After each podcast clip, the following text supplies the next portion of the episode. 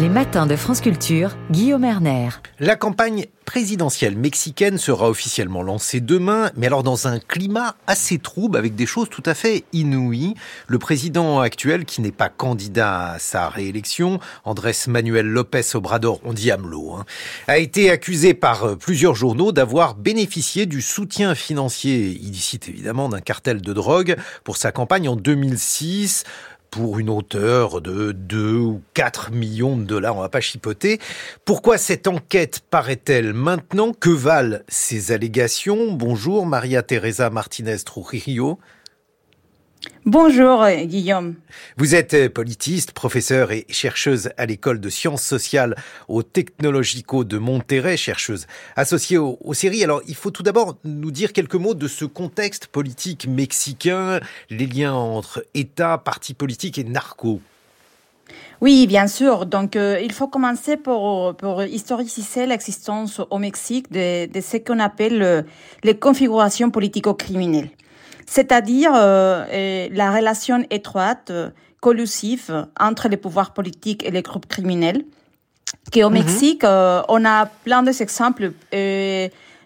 depuis la création de l'État contemporain mexicain, c'est-à-dire de, de, de l'État après la Révolution mexicaine. Donc, à titre d'exemple, on peut rappeler les cas du célèbre gouverneur de Sinaloa et Leopoldo Sánchez Celis, lui, il était gouverneur à Sinaloa, cet euh, État fédéré au nord du pays.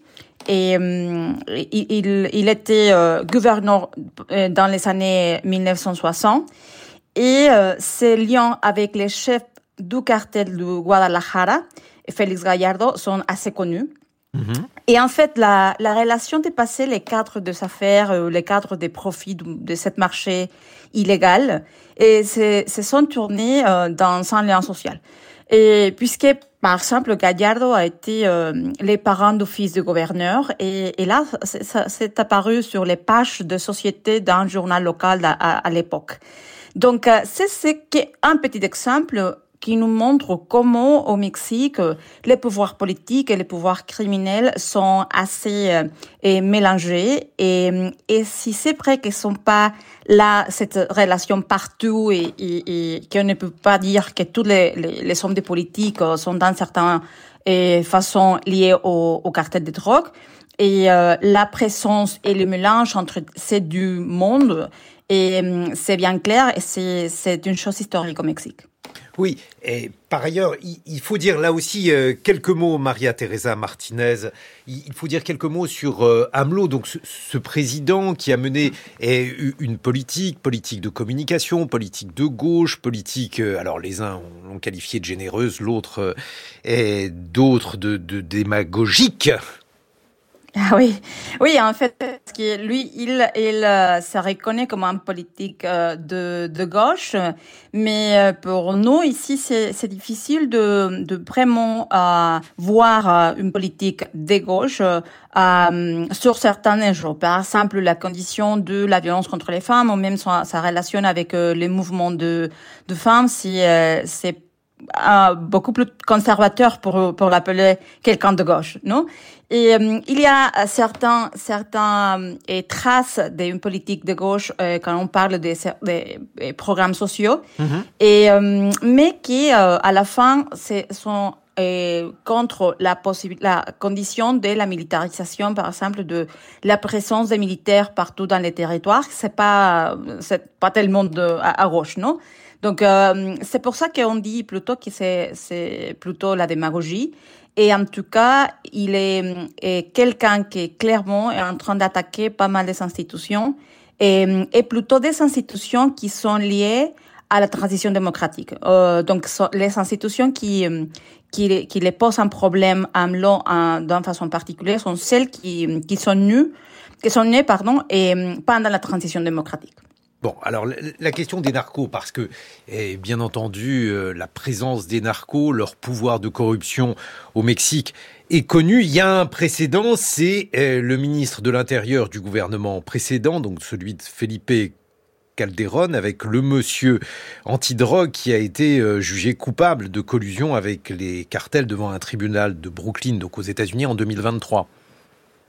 Oui, Genaro Garcia Luna, mais en fait, lui, il était le secrétaire de, sécurité, donc euh, et le chef, disons le chef de la police fédérale. Et donc là, il y a un contraste assez intéressant, puisqu'en fait, euh, Genaro Garcia Luna a créé la police fédérale civile, qui c'est peut-être la plus forte la plus solide des institutions policières euh, civiles au Mexique, euh, dans un contexte où on a fait pas mal d'efforts pour euh, réformer la police. Non? Donc là, dans cette côté, disons, lumineux, on a cet effort, mais en même temps, on a les accusations et, des, du gouvernement américain. Et, et qu'en même temps, il n'y a pas encore une résolution finale, donc il y a encore les processus. Et en tout cas, on a les mêmes problèmes ici que dans les cas des, enquêtes autour de AMLO, qui est la source principale de ces cas sont plutôt des, des témoins protégés. Donc là, c'est toujours un problème de crédibilité, de légitimité de, des sources. Mais en tout cas, il y a toujours une, une, tension, une tension entre les agences américaines et les agences au Mexique, parce qu'il y a une relation proche, parce qu'ils doivent travailler ensemble, mais en même temps euh, sur la méfiance, parce que euh, au Mexique, il y a toujours l'impression que les États-Unis ont intérêt d'intervenir beaucoup plus, et puis euh, aux États-Unis, il y a toujours l'impression que, euh, les agents et au Mexique sont corrompus. Hum, mais alors, euh, dans ces conditions, parce que on imagine que s'il y a des soupçons ou euh, des accusations vérifiées de, corruption pour des ministres, on imagine que c'est toute la chaîne qui est euh, corrompue et qui donc euh, a une attitude bienveillante, j'utilise un, euphémisme vis-à-vis -vis des narcos. Oui, bon, c'est difficile de, de, de penser qu'il n'y a pas dans l'autre niveau si ce qui est toute la chaîne est, est et damagé, non? Et, et peut-être que c'est beaucoup plus facile de considérer ce type de d'écolution dans des, des, différentes mesures ici, là, et dans des différentes et petites parties de la chaîne.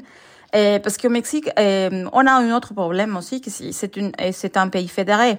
Donc, euh, on a des autorités à niveau fédéral, mais aussi au niveau local, on a des, des l'État fédéral, la municipalité. Et chacun a ses propres, par exemple, euh, corps policiers. Donc, euh, au niveau de narco, par exemple, il y a pas mal de connexions et des agents avec lesquels faire des liens. Et, euh, et, donc, si vous imaginez la configuration politico-criminelle de laquelle je, parlais tout à l'heure, et on a une multiplicité des acteurs d'un côté de l'État, mais aussi des acteurs violents, qui fait euh, que cette relation de collusion soit est bien profonde et bien complexe. Mmh. Mais justement, eh, on a donc euh, ces accusations, elles arrivent aujourd'hui, elles arrivent aujourd'hui contre AMLO, donc euh, le, président sortant. Pourquoi, d'après vous, qu'est-ce qui se passe euh, maintenant?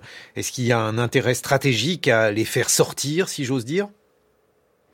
Bon, oui, bien sûr, c'est euh, un intérêt stratégique qu'on peut analyser des euh, à partir de différents axes euh, d'analyse, parce que, comme toujours, sont des choses euh, qui arrivent dans un moment précis, et parce que l'enquête n'est pas faite euh, il y a quelques quelques mois, mais il, il y a des années, donc et pendant la, les années 2010, et, et c'est-à-dire que, que l'enquête c'est liée à la première campagne comme candidat à la présidence de AMLO, c'est-à-dire 2006. Donc, euh, c'est pas quelque chose qui vient d'hier. Donc, euh, la, la euh, fuite d'information et la présence de cette information sur la presse, et c'est vraiment une chose de stratégie. Qu'est-ce que je pense qui est derrière ça? Donc, euh, d'abord, il faut considérer la présence aussi historique de, de la DEA au Mexique. La DEA, il faut, il faut rappeler que ce qu'est euh, la DEA et c'est l'agence la, euh, contre les drogues aux États-Unis. Donc, euh, ils sont les responsables de d'aller lutter contre les drogues euh, aux, États-Unis et euh, dans la région. Non Donc, la présence des agents de cette, de, de cette agence et au Mexique, c'est aussi historique. Non? Et, euh, et euh, dans certaines époques, euh, la présence de ce type de agents a posé pas mal de problèmes au, au Mexique parce qu'on a aussi la condition de qui, qui, qui va régler, qui va faire contrôle de ces activités. Mhm. Et, et oui. Oui, je, vous écoute. Ah oui. Et donc, euh, je disais la présence de, DA qui, qui, a cette caractère historique, mais qui, cette fois-ci, nous intéresse plutôt l'axe politique.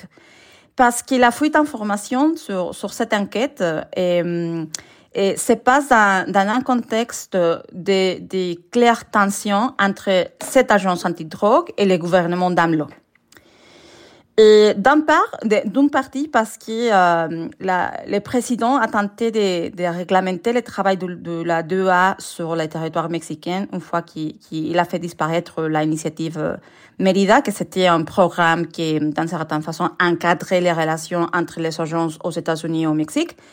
Et hum, d'autre part parce que le gouvernement a défendu le général Cienfuegos, qui était l'ancien secrétaire de la Défense et qui a été signalé par la DEA en 2020 pour des liens présumés avec les cartels de drogue, non, avec des cartels de la drogue.